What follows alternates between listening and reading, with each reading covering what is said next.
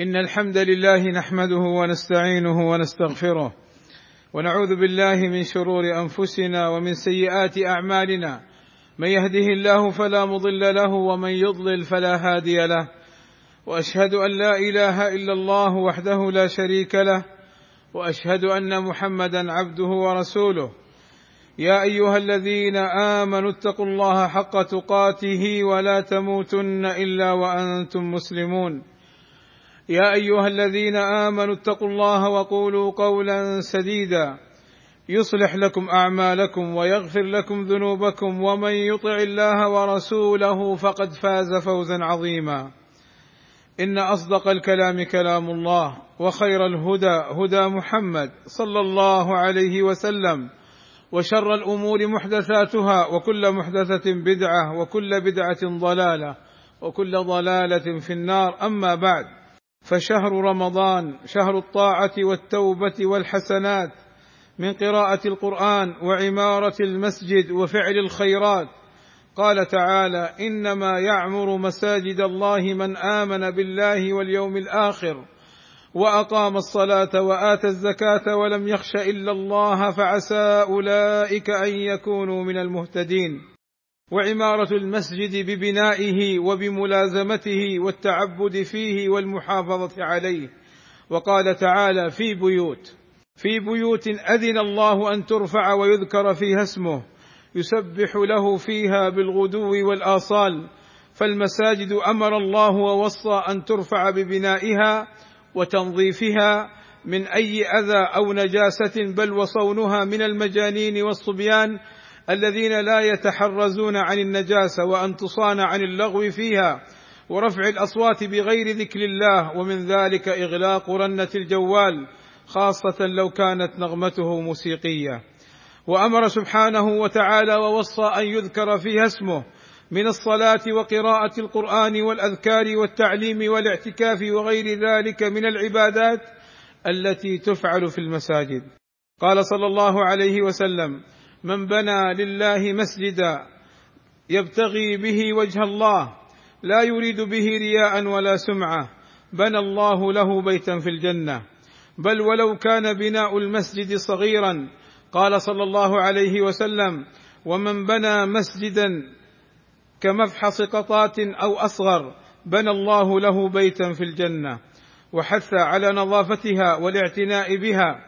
فعن سمره ابن جندب رضي الله عنه قال أمرنا رسول الله صلى الله عليه وسلم أن نتخذ المساجد في ديارنا أي في أحيائنا وأمرنا أن ننظفها. والعناية بكتاب الله من خير الأعمال الصالحة. قال صلى الله عليه وسلم خيركم من تعلم القرآن وعلمه ويدخل فيه طباعته ونشره فهو من الصدقة الجارية. قال صلى الله عليه وسلم إن مما يلحق المؤمن من عمله وحسناته بعد موته علما علمه ونشره وولدا صالحا تركه أو مصحفا ورثه أو مسجدا بناه. وقد أولى ولاة أمرنا عناية بالغة بالمصحف الشريف في مجمع الملك فهد لطباعة القرآن بأعلى وأفضل وأجود العناية فجزاهم الله خيرا وكتب أجرهم. أقول ما تسمعون وأستغفر الله لي ولكم من كل ذنب فتوبوا إليه وسلوه المغفرة إنه سميع قريب مجيب الدعاء. الحمد لله رب العالمين والصلاة والسلام على المبعوث رحمة للعالمين وعلى آله وصحبه أجمعين عباد الله. يقول صلى الله عليه وسلم من قرأ حرفا من كتاب الله فله به حسنة والحسنة بعشر أمثالها. لا أقول ألف لام ميم حرف ولكن ألف حرف ولام حرف وميم حرف. وقال صلى الله عليه وسلم الماهر بالقرآن مع السفرة الكرام البررة والذي يقرأ القرآن ويتتعتع فيه وهو عليه شاق له أجران. وقال صلى الله عليه وسلم إن لله أهلين من الناس قالوا من هم يا رسول الله؟ فقال صلى الله عليه وسلم أهل القرآن هم أهل الله وخاصته. فلنحرص عباد الله على فعل الخيرات وترك المعاصي والسيئات وأن نزداد من الأعمال الصالحات من قراءة القرآن ولزوم المساجد والمحافظة عليها وبنائها وغير ذلك من أوجه البر والطاعة.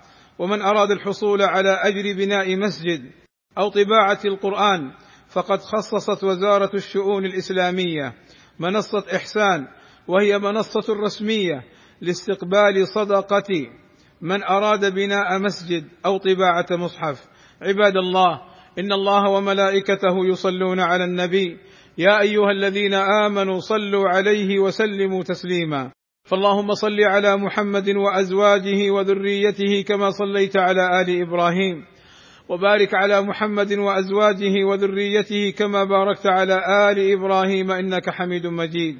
وارض اللهم عن الخلفاء الراشدين أبي بكر وعمر وعثمان وعلي وعن جميع أصحاب النبي صلى الله عليه وسلم.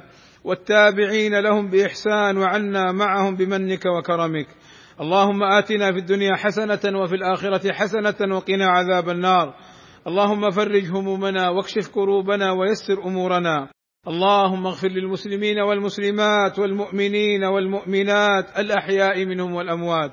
اللهم وفق ولي أمرنا الملك سلمان بن عبد العزيز وولي عهده الأمير محمد بن سلمان لما تحبه وترضاه. وأصلح بهما البلاد والعباد واحفظهما من كل سوء.